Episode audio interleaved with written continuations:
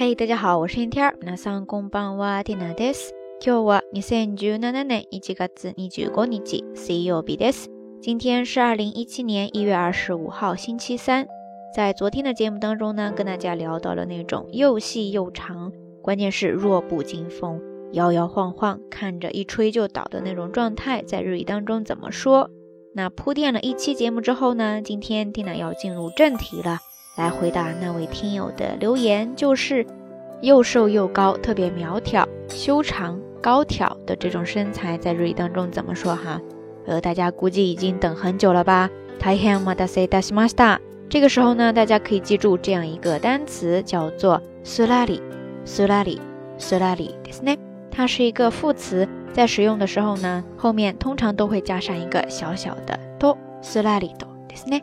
然后在口语当中呢，常常也会读作すらっと、すらっと、すらっとですね。这个单词它大概有两种意思。第一种意思，它可以表示事情进展得非常顺畅，嗖的一下，快速拔出刀啊，或者说其他东西等的样子。比方说，刀をすらりと抜き放つ，意思呢就是说，嗖的一下子，帅气拔刀。刀をすらりと抜き放つ，刀をすらりと抜き放つですね。那第二种意思呢，就是在这儿要重点介绍的，可以表示身材等高挑、苗条、修长状这样的一种意思啦。按照惯例，还是来举个例子吧。比方说，すらりと立った姿，意思呢就是说修长笔挺的站姿。すらりと立った姿，すらりと立った姿ですね。那如果你想用它去直接修饰后面的一个中心名词的时候呢，你就可以把它变成すらりとした，或者说すらっとした，然后再在后面加上你想修饰的那个名词就行。すらりとした、あるいはすらっとした、なんちゃらなんちゃらですね。这个时候它的意思就是修长笔挺的什么什么。比方说，来一个跟咱们这期标题很相关的例句吧。すらっとした引き締まった美脚，意思呢就是说修长紧致的美腿。在这儿呢出现了两个修饰词，第一个就是すらっとした，第二个呢是引き締まった、引き締まったですね。它其实是来源于动词的引き締まる，汉字写作吸引的引，再加上假名的き，之后呢是取缔的地，最后再加上假名的まる。引き締まるですね，在这呢是用它的过去式来修饰后面的一个名词引き締まった，意思呢是特别紧致的这种感觉。那合起来，すらっとした引き締まった美脚ですね，就是修长紧致的美腿。美脚汉字写作美脚，意思呢就是美腿的意思了。那整个合起来，听娜再念一遍，すらっとした引き締まった美脚ですね。很多朋友，特别是女同胞们，应该特别的向往吧？呃，反正这辈子呢，蒂娜应该是没指望了，又矮又矬呀。OK， 我们接着再来看一个例句吧。比方说，すらっとした後ろ姿，すらっとした後ろ姿，すらっとした後ろ姿，意思呢就是说苗条笔挺的背影。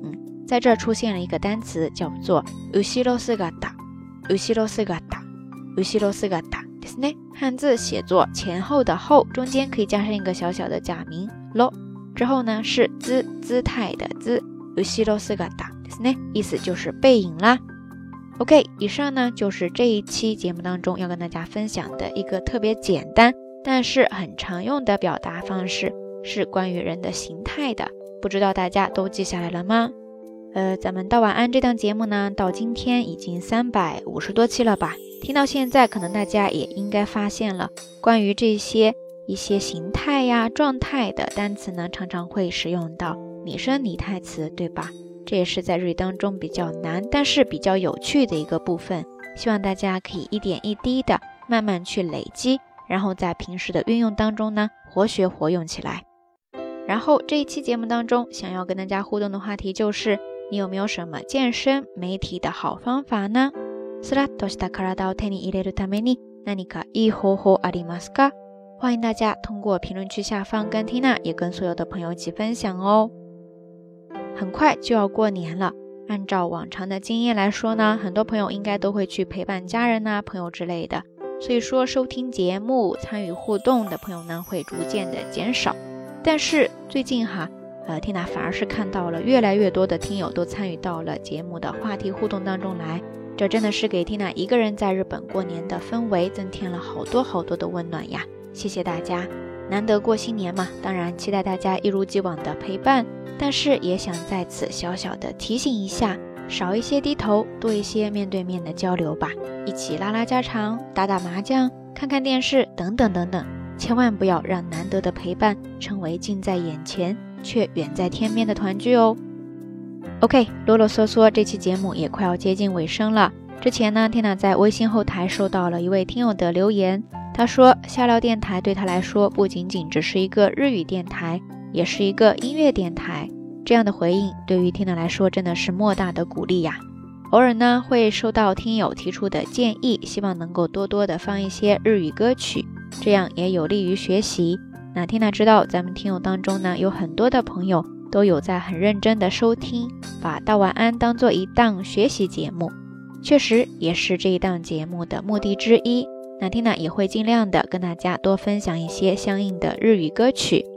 那学习很重要，不过除此之外呢，缇娜也希望能有这样一个渠道，大家可以很纯粹的去分享，去感受一些生活当中的美好。聊天是如此，音乐也是如此。最近呢，缇娜迷上了大提琴的音色，内敛却又不失张力。今天的节目末尾，同样也想跟大家分享这样一首音乐，希望你能喜欢。好啦，夜色已深，缇娜在遥远的神户跟你说一声晚安。